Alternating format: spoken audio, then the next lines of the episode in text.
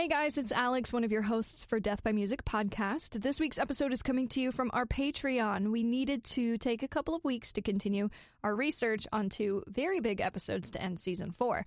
Now, we didn't want to deprive you of any episodes, so we asked you in our Facebook group if you would rather hear Jimi Hendrix or Jim Morrison from our 27 Club season, and you voted for Jim Morrison Up the Doors. This is a two parter, so part two is going to post next Wednesday, and don't worry, Patreon subscribers, you are also getting some extras this month as well. You can support the show on Patreon for $5 a month. The link is in our show description, and we have a whole season on 27 club members. And to join our Facebook group and become a part of the discussion, search for Death by Music podcast fans.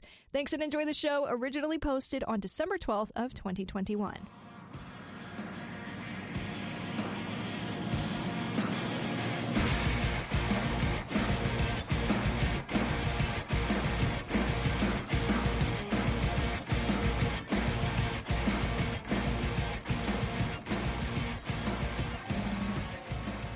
Do you know what movie this is from?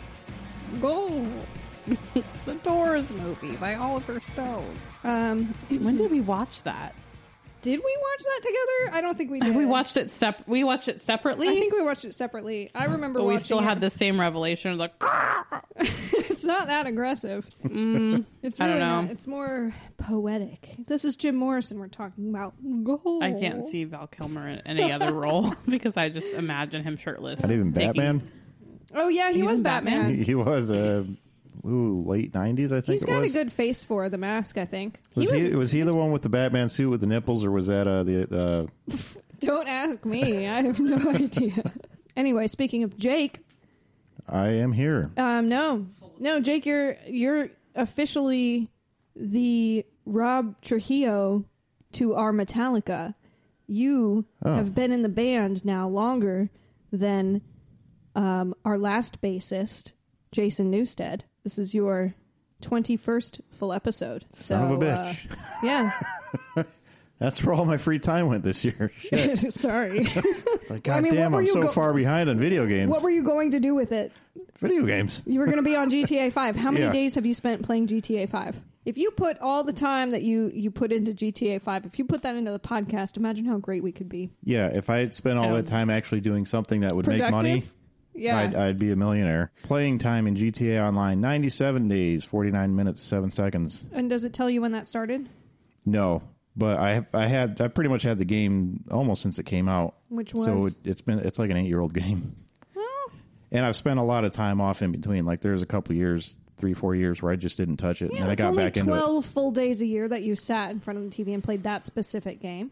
Well, still, Now, um, as we have previously mentioned in this episode, roll, we are talking about Jim Morrison, who has had um, a lot of drunken mishaps. Oh yeah. Now, we we discussed him in a mini episode previously, talking about his car, which Mm-hmm. was a uh, it was 1967 Shelby GT 500. yeah. So he had a Mustang, and he would just drunkenly do all this dumb shit in it. And one of those things was he he like wrecked it multiple times. He ran Mm-hmm. into like a telephone pole or something, and then just like got out of it and went back to the party and was like, "Man, fuck it, I'll pick it up later." He actually made a, a, a short film about it too, where he was driving around in the car, and you, he's drinking beer while he's he's driving, in the car I and that- filming it. I think that was legal in in 1967 or whatever, though.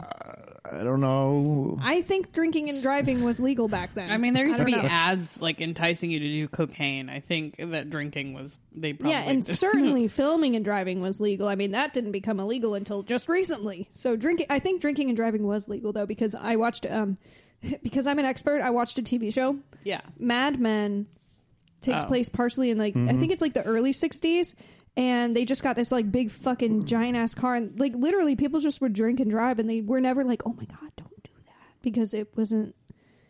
Uh, it Just- wasn't just a thing wasn't a yet. thing It wasn't a thing Yeah. yet. Some other things like that we learned in this research is when Jim Morrison gets fucked up, not only does he wreck his car, he also likes to get naked. Um, We have that. in Cool. common. I'm No. googling it now. I'm when kidding. when Cassie gets drunk, She likes to cry on the front porch. She drinks a bottle of wine, and it's, It was two bottles of wine, and I was in my feelings that day. What do you do? Play GTA Play Five. GTA Five. Yeah. He talks more. he does talk more. Yeah. I usually fall. I fall a lot. And we did talk about falling recently in the Hank Williams mini episode, but um, I don't remember which particular fall I talked about, but I can think of two right now. There was one where I was doing karaoke and I was in the middle of singing Metallica's Enter Sandman. Um, and my friend was recording me. And I ate shit. I like tripped over an amp, fell into a corner between the amp and the wall into a pile of wires, and then I couldn't get myself out. Um, and I'm pretty sure there's a video of it out there. and that was the that was so fucking embarrassing because I was in the middle of the song too, and I had to get Yeah. up and finish it. And so that was one time I fell, and then I recently ate shit in the middle of the street. Didn't trip over anything. There was nothing there. It was just the street. And um, everybody was in front of me, and I, s- I just fucking slammed on the ground. I've done that not being drunk. I, they all turned around and were like, "Alex, what the fuck?" And I was like, "Oh, it didn't. It didn't happen. Ignore it." I was walking one day with Dan and we were coming out of a store and I was looking at the receipt because I was like, why was that so expensive? And he didn't let me know that he had stepped off of the curb. So I went to go walk like I was still on a Oh, should he have sidewalk. notified you? I was like, why did you tell me there was a curb there? I just fell on the ground. I fell so hard. I was like, you know how many people just saw me? This is a busy ass parking lot. I would be like, "Dan, no one hit me, please." Yeah. No, no. I was like, why didn't you tell me there was a sidewalk? And he was like, you were on it. I was like, but the curb. Um, but we should probably, Ooh, start this episode yeah, officially. half an hour in. Yeah, What it's I not say? that far in. It says 15, 13 it says minutes? 13 minutes, but by the That's good time enough. I get my hands on it, it's going to be much less. Yeah. I got to cut out um, all of Cassie's yawns and all of Jake's gurgles. She's fucking yawning again. It wasn't a command. Trying to get it out. Well, Jake, All right, and here we go. Welcome everybody to Death by Music podcast. I'm Jake. My computer screen just shut off. it's because we've been talking so fucking long. yeah, went to sleep. It's like fuck you guys. Tired like Uh, I'm here with Cassie, who is also She's sleepy. yawning again. God damn it. Stop saying yawn. Alex is here. She's getting pissed. Why? when I drink, I get angry. Gosh. It's a Smirnoff rage. We are talking about Jim Morrison today. Oh. Um, I don't. I actually think I'm a happy drunk most generally, but don't get on my bad side. Or I'll fuck you up. Uh, anyways, our sources today are Wikipedia, uh, creativity, alcohol, and drug abuse, the pop icon Jim Morrison. This is a scholarly paper by Rainer M. Holm Hadulla. So I found this paper. It was like it was something for college. It was like a term paper or a research paper or something, and it was crazy. Ray Manzarek on the intro of Light My Fire. This was on the Muser. There was Songfacts.com. UltimateClassicRock.com and Decades.com, five acts that felt the wrath of Ed Sullivan. No author listed. What is the relationship between creativity, depression, substance abuse, and artistic expression? While several of our 27 Club stories were the victims of violent murder, more often the subjects uh, were victims of depression and addiction. Jim Morrison's story is of the latter category. He simply felt too deeply. And while he first believed that substances would encourage his creativity and un- unlock his mind, he quickly spiraled out of control to numb his pain. But is it really better to burn out than to fade away? So if you're like me, you don't make your existence known to anybody. Then you don't have to do either one. You can't say that anymore. One listener knows exactly who you are. Oh, oh shit. On December 8th, 1943, Lieutenant George Stephen Morrison, a rear admiral in the Navy, and Clara, Virginia, welcomed baby boy James Douglas Morrison to the world. James was the oldest of three, with a younger sister named Anne Robin and a brother named Andrew Lee. So classy sounding. You made that whole sentence rhyme. Did I? You Oldest did. of three, Andrew Lee. Yeah, you did. Wow. You're a poet. Wow, Jim Morrison's really rubbing off on me. I hope not. Gross. Uh, at the young at the young age of four, Morrison allegedly witnessed a car crash in the desert. Now, the incident was particularly striking to Morrison, who claims to have seen a bunch of Native Americans injured and dead on the side of the road. Brutal. Yeah, this was one of the most impactful events in his life and would come up in multiple works of his in the future. Morrison's family recalls the incident differently. They say they did drive past an accident near a, a reservation and that it did upset Jim very much. But his father said that they just passed by some Native Americans that were crying, um, while Jim described it as bleeding and dying scattered across the highway. Yes, this sounds like some false memories, which we've uh, mentioned before. Uh, I was reading an article on BBC.com by Sarah Griffiths. Is that uh, bigblackcock.com? Yes, it is. Big British cock, I think. Black British cock. Yeah. Hmm. All right. That's more Let me enticing. get back on track here. Cassie likes that one. Ooh. Um, yeah, anyway, uh, her article was on the subject of false childhood memories, and apparently children are more susceptible to forming false memories after looking at pictures or videos. So, uh, one of the researchers that she cites says uh, if you're the type that can get lost in a book and zone out the world around you, you're more likely to have memory distortion. Shit. So, I'm betting little Jim, being how he was, might have uh, combined the accident with something he saw on TV or maybe in a movie. I wonder. you still loading them and heating them up with all your single shit you've been dropping. You feel me? Loading them up on. It, it only takes structure.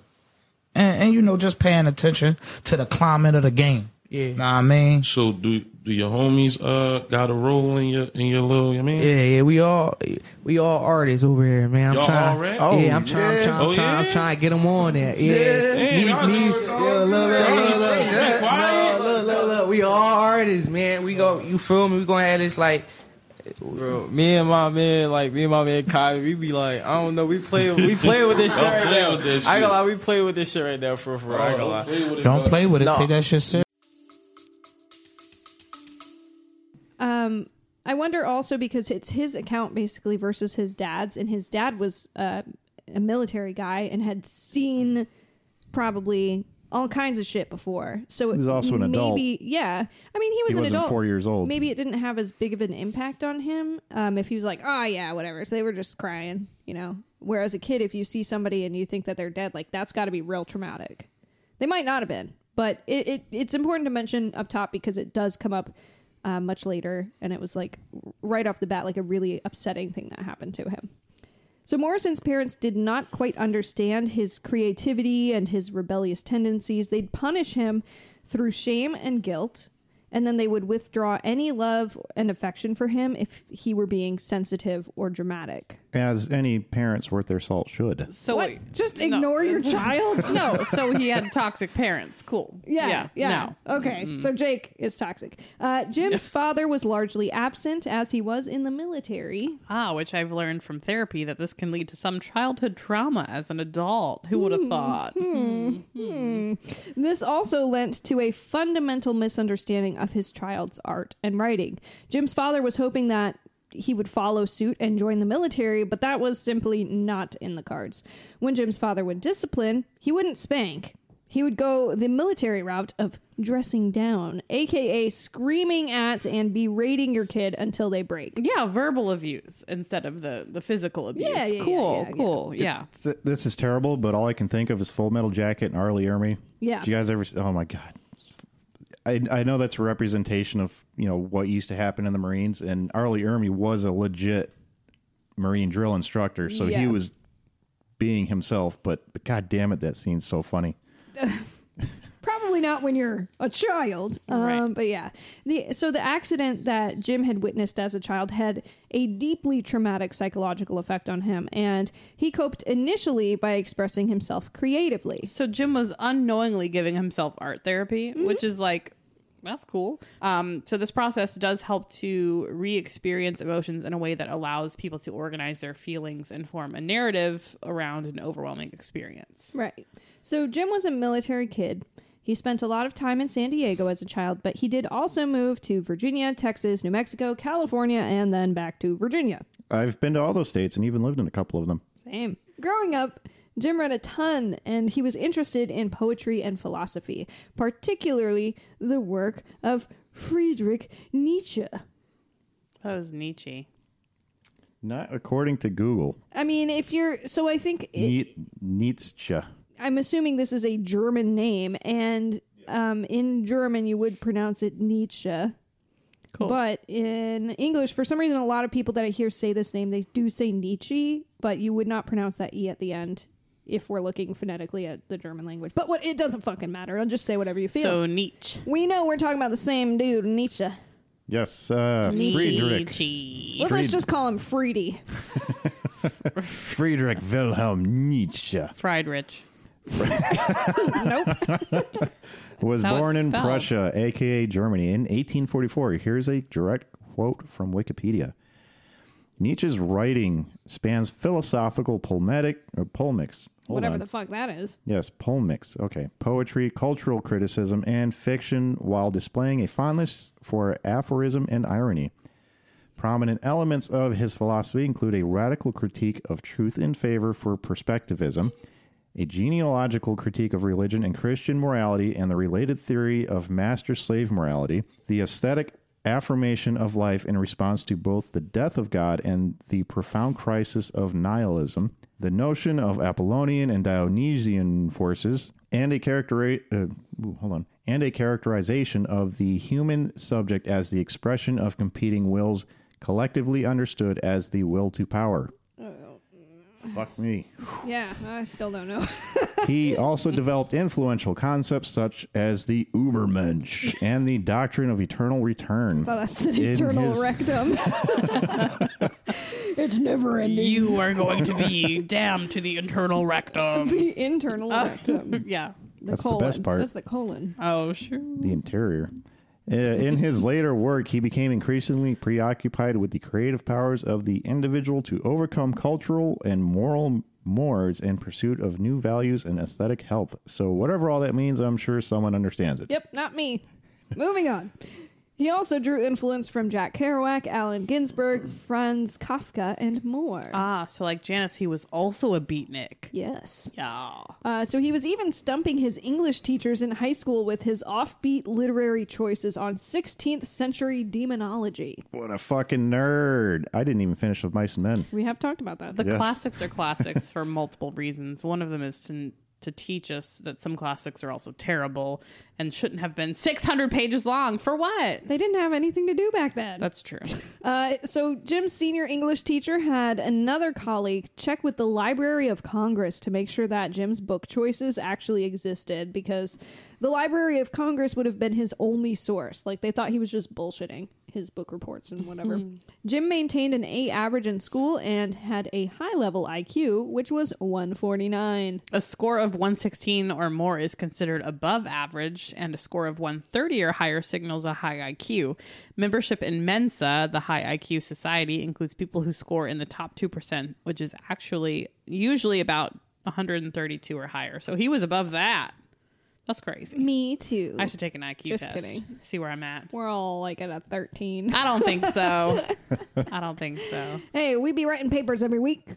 True. We gotta be up there. True. Uh, anyways, so uh, Jim had a high IQ, but he still had trouble coping with frustration. By the time he was 18, Jim had begun to defend his vulnerability with aggression.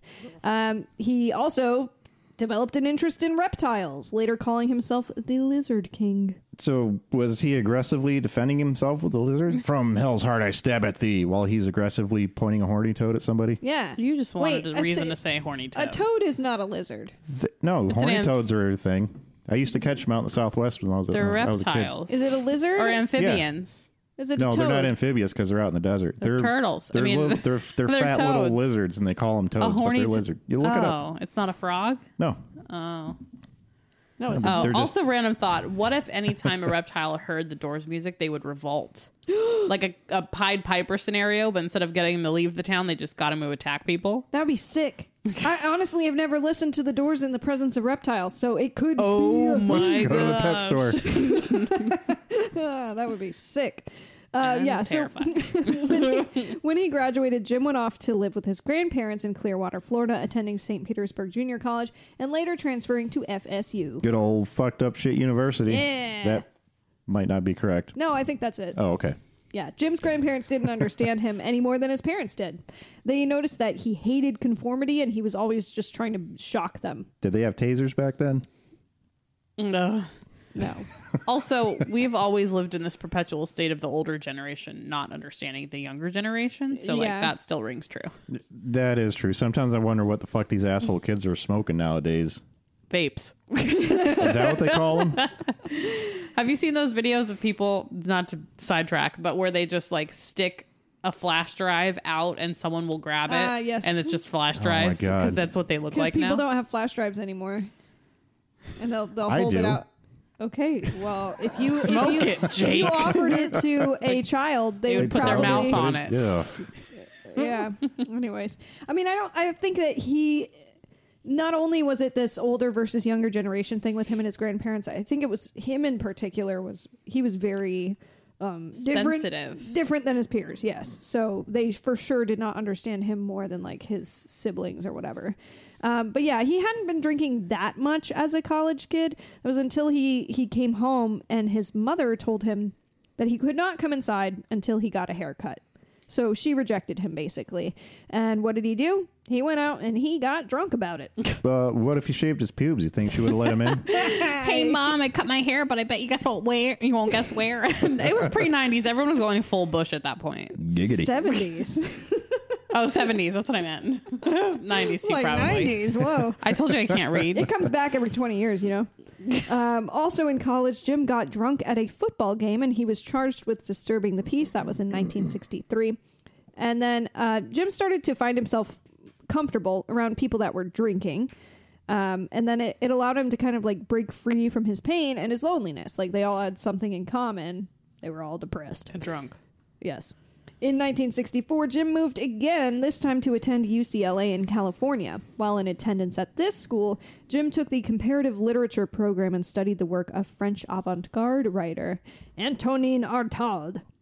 This would play a role in Morrison's dark theatrics and poetry. The definition of avant-garde is a person or work that is experimental, radical, or, an, or unorthodox with respect to art, culture, and society. It is frequently char- God damn it! I don't know where that came from. Your mouth hole. it is frequently characterized by aesthetic innovation and initial unacceptability. All right, so that um, What? shut the fuck up. Okay, It's not for children. Sorry, I'm interrupting you. that Okay. Chris- That last one was on purpose. I'm sorry. It was funny. I knew you were mad. that Christmas would be the last time that Jim saw his parents ever. Uh, later, Jim would go on to say uh, um, that his parents and siblings were dead, or that he was an only child.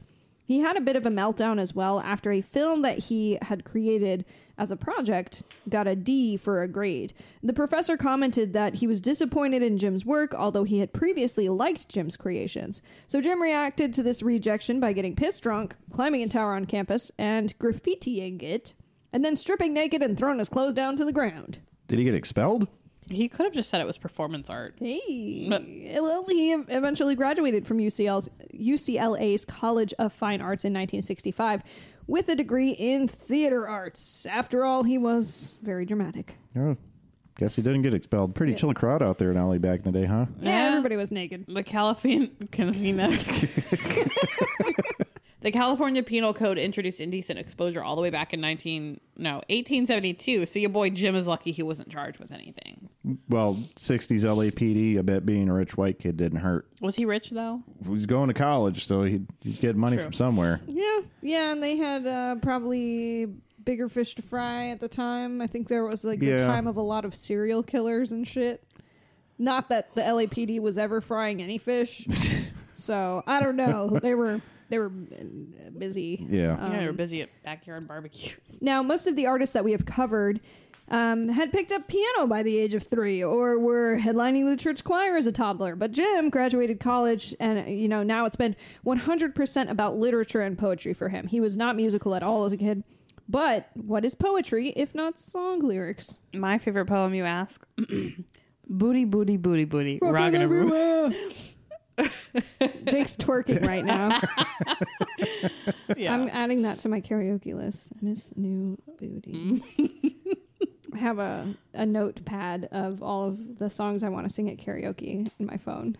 I feel like I could do that one. So, Jim moved to Venice Beach to live on the rooftop of a building where one of his old cinematography friends lived.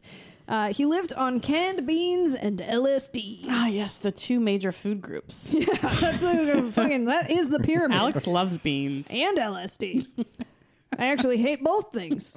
I think he wrote a bunch of s- uh, songs during this time that would later go on to be recorded by the Doors. D- Dude's living the life. Heidi B canned beans and LSD on a rooftop. It's amazing. Yeah, he's just living on the fucking. It's amazing that they weren't called the Roofs.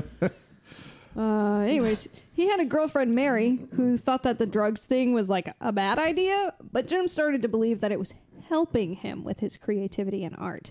And he wasn't wrong, kind of. I mean, it did seem to influence him positively for a time. This relationship with with uh, like psychedelics and booze and whatever, where people are like, "Oh, it, it helps me be more creative." It's why I'm drinking a Smirnoff Ice Smash right now, actually. Um, Because you think that helps you be creative. oh, it helps me. It helps. I'm very uh, articulate and with alcohol? uh huh. Um, I mean, I did you hear the joke I just made about them not being called the roofs? I would have never thought of that if I hadn't had Oh. half of that Smirnoff Ice. I was like, neither of us laughed, but okay. God damn it! I'm proving the point. It doesn't help. It only hinders. Lips of an angel. You remember that song? It's by Hinder. Anyways. Wow, see, look, look. Say my name. I could be in that band. Cassie, that's expensive equipment. Fucking up my Oh, broadcast stuff. Crying. You better fix that mic. I'm What the crying. fuck? Okay. What's wrong with it? So, how? That was a good impression. Sorry. I'm gonna have Victoria put a little um, music player on the website Oh my that's like suggested tunes, and it's gonna be "Lips of an Angel," um, "Boogie Shoes," Oh, I love boogie shoes. I call it boogie choots when I'm singing it. and Um, "Miss New Booty," and that's yeah. it. Okay. So, how did the doors come to be? I imagine somebody wanted some sort of covering for the entrances to the other rooms in the building. While very insightful of an answer, Wrong. it is incorrect. Well, shit. Turns out Ray Manzarek also went to UCLA for cinematography, but Ray and Jim did not meet in the program. They met as Ray was loafing on the beach one day. Morrison ran into Ray on the beach. He recognized him from school and then expressed that he had been spending all of his time since graduation writing song lyrics. Ray asked Jim to sing one of his songs, and he was quite impressed with his lyrics. The song that he sang was the beginning to Moonlight Drive. The lyrics were Let's swim to the moon, let's climb through the tide, penetrate the evening, that the city sleeps to hide. Manzarek found it cool and spooky. So they decided to start a rock band, start, uh, starting first with Ray's current band, Rick and the Ravens, and then later adding Robbie Krieger on guitar and John Densmore on drums. Now, this was the mid 60s, so everybody was obsessed with the Maharishi Mahesh Yogi. No relation to Yogi Berra, surprisingly. Huh, that is surprising. yes. Your turn. it's me again. Okay. So the Maharishi Mahesh Yogi was an Indian guru known for developing and making popular transcendental meditation, which is a form of silent mantra meditation that is claimed to promote relaxed awareness, stress relief, and access to higher states of consciousness, as well as physiological benefits like reducing the risk of heart disease, like Cheerios, and high blood pressure. Um, What did you say? Cheerios. Oh. I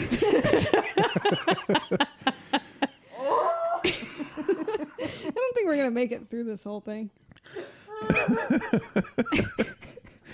Are we on page three? Four. Oh my god. Close enough. All right, Cassie, you got one more part for the rest of the page. You, can do the it. next line. What? Oh, Yeah, you're right in the middle there. yes.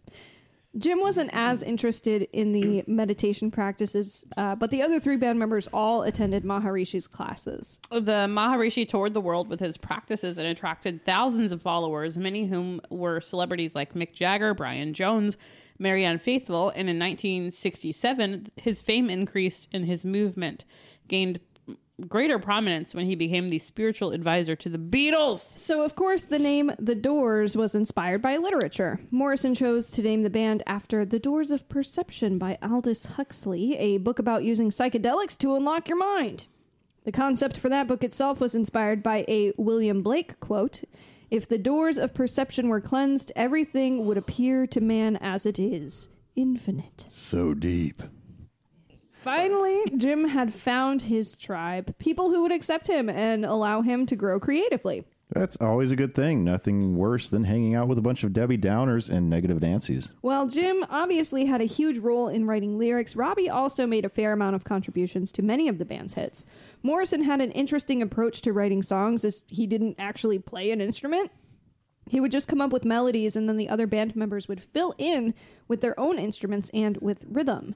Morrison was a very gifted tambourine player. That was the only, one of the only instruments that Jim would play live, although he did contribute some piano parts to Orange County Suite. Now, the group played a residency at a shitty LA nightclub called the London Fog. It was kind of a trashy bar, but it got them performing in front of crowds and practicing their set over the course of four months in 1966. At the London Fog, Jim met a woman named Pamela Courson. Now, they had a very intense and later on toxic relationship. At first, though, Pam encouraged Jim. Whoa, Jim and Pam. Oh, shit. I didn't realize this. Uh, anyways, at first, Pam encouraged Jim to develop his poetry. She was always supportive of Jim. She attended all of his shows. She looked at him as a great poet rather than a rock star. She was passionate, fiery, tough, and basically Jim's other half, um, despite the fact that they were just in an open relationship.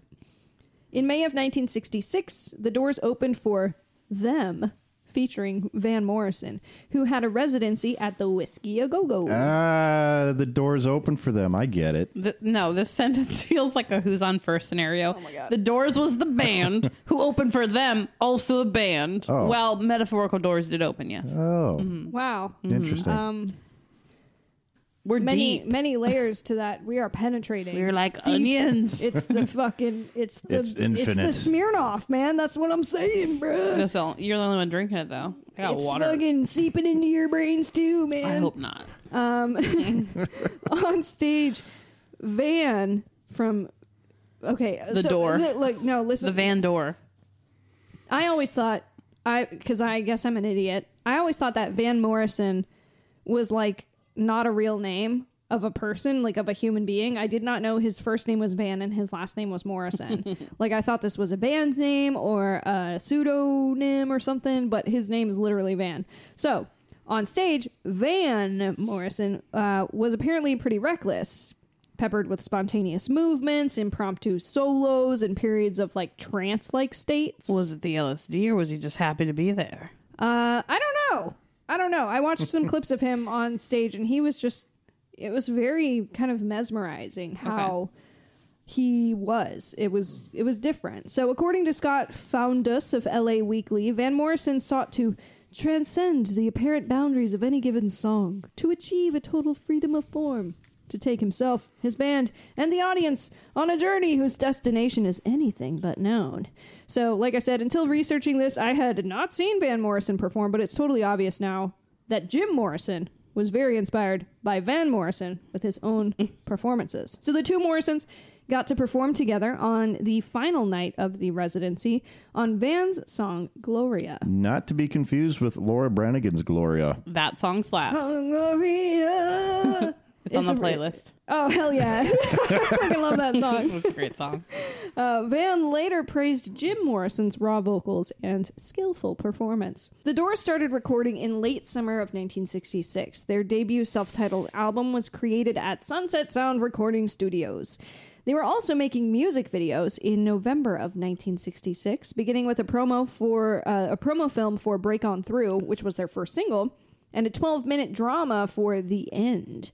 The Doors began with TV appearances on local LA shows, but Break On Through was initially only a minor success. So they tried again, striking gold with a seven minute tune containing a Bach inspired organ riff and a possible drug reference. You may have heard of Light My Fire. I didn't realize it was a drug reference. I thought it was like Bruh. sexual, like, come on, baby, get me turned on Suck and light my fire. oh, wow. Yeah. Well, um, Manzarek was the Doors keyboardist and singer from 1965 to 1973. And he talked a bit about how Light My Fire's intro came to be. Basically, like Alex mentioned, classical composer Johann Sebastian Bach was the inspo. Uh, Manzarek essentially started playing a circle of fifths, um, which is the way of organizing 12 chromatic pitches in a sequence of perfect fifths so that everything Oh, is right, like right, yeah. even Gotcha. and it sounds good.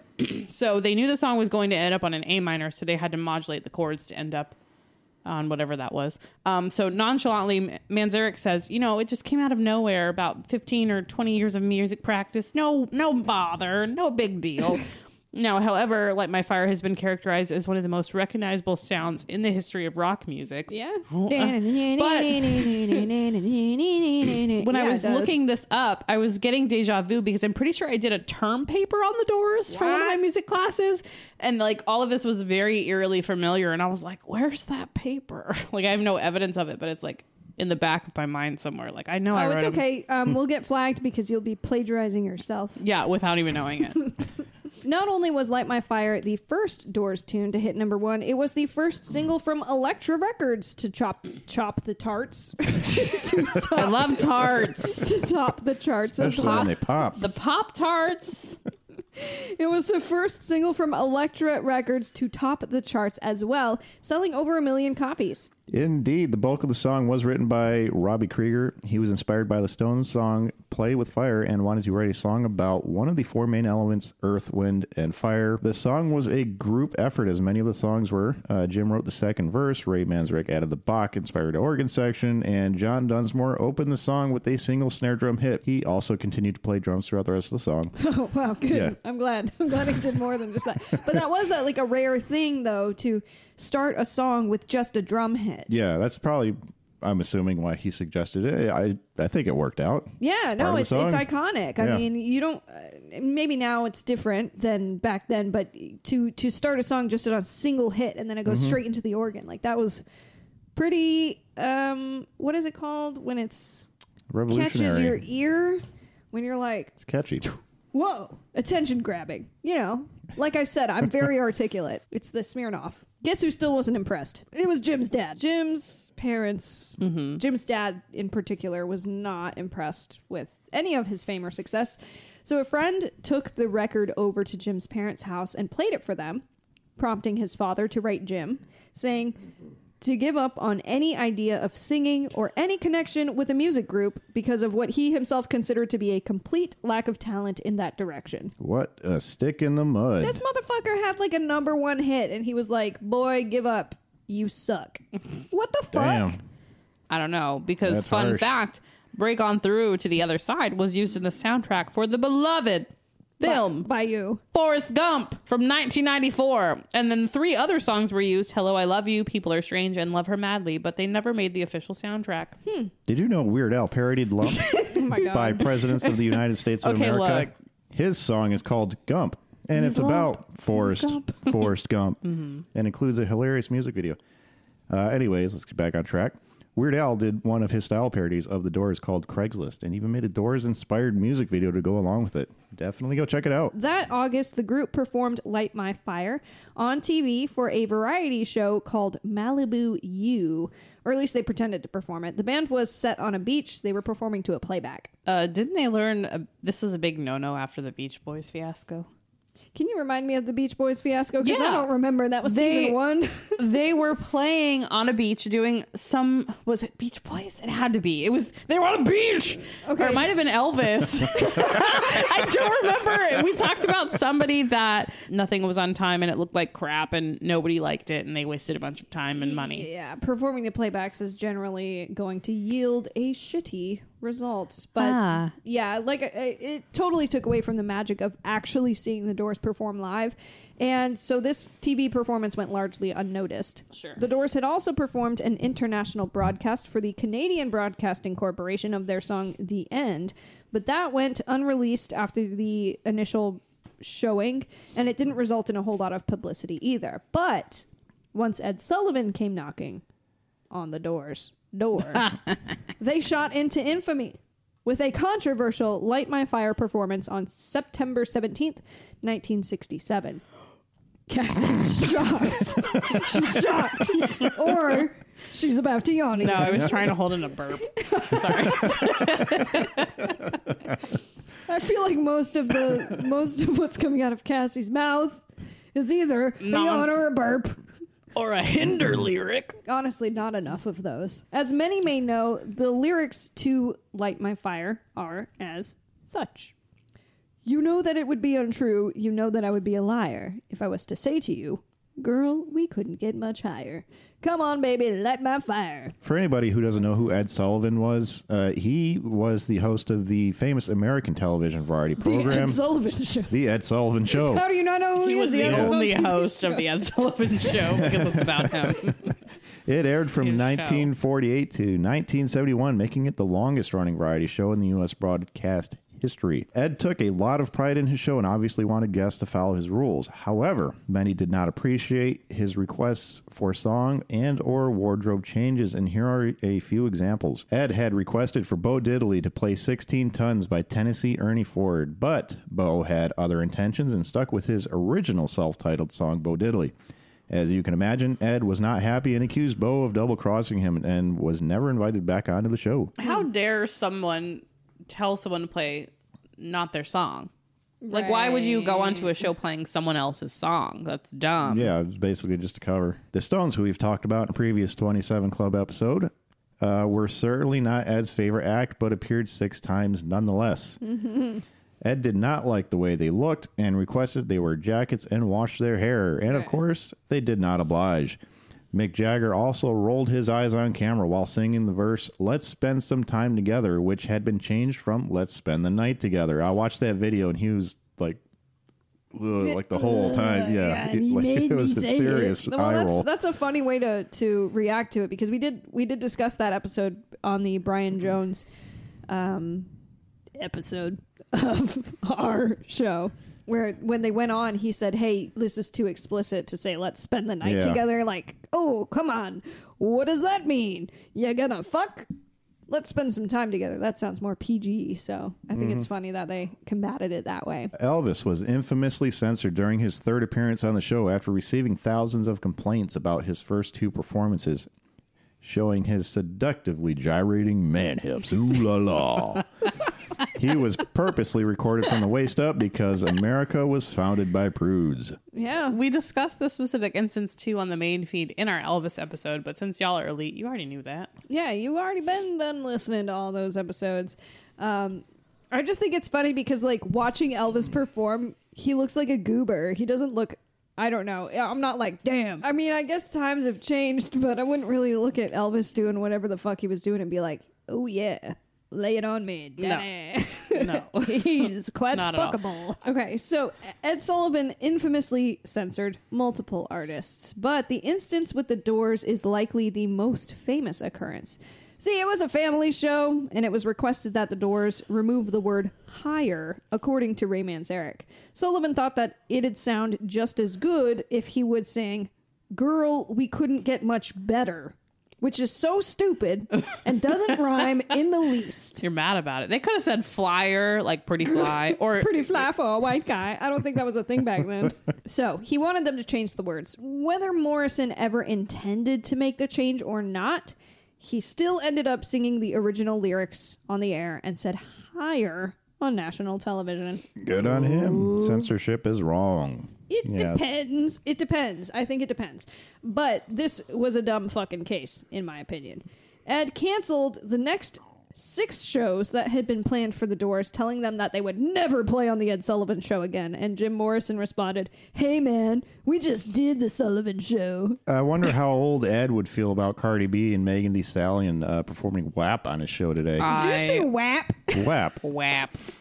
Whap. So luckily they were not totally blacklisted from TV. The Doors later performed Light My Fire and Moonlight Drive on the Jonathan Winters show. Now during a live performance at San Francisco's Winterland Ballroom, the Doors stopped their concert to catch the broadcast of them on the show. They wheeled a TV out onto the stage. They were like, "Hold up, one sec. Let's watch ourselves on TV." Fucking ballers, yo. From the top, make it drop. That's a whap. WAP. A whop. Now on that note. No, you can't say WAP. That's offensive to Italians.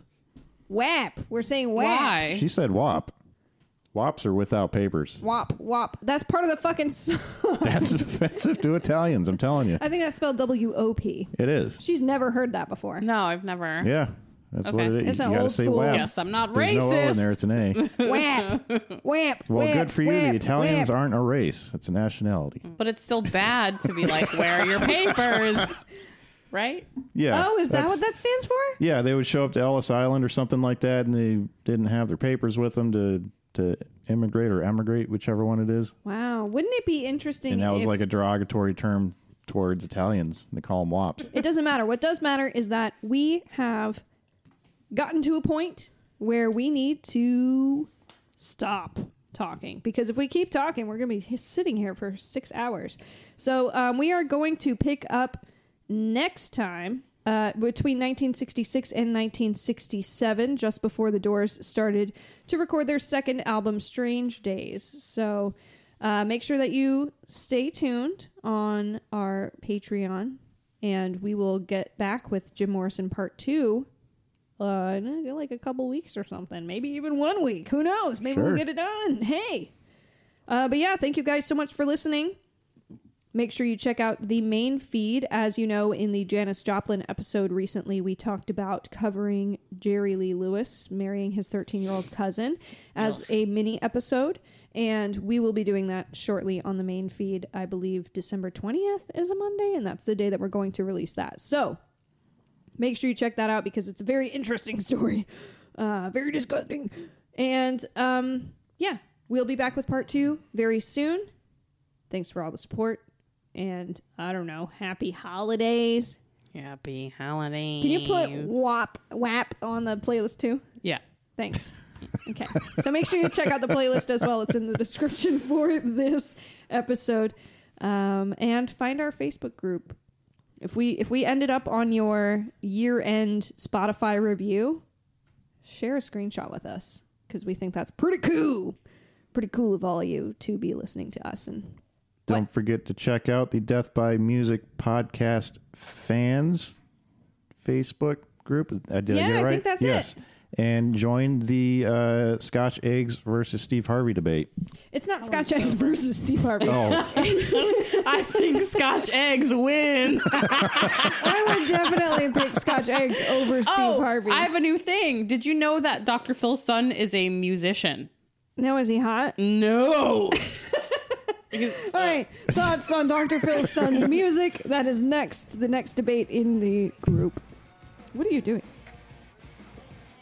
girl? We're gonna get in trouble. All right, rest in peace. no, they paid for Say your this. part. Bye. later.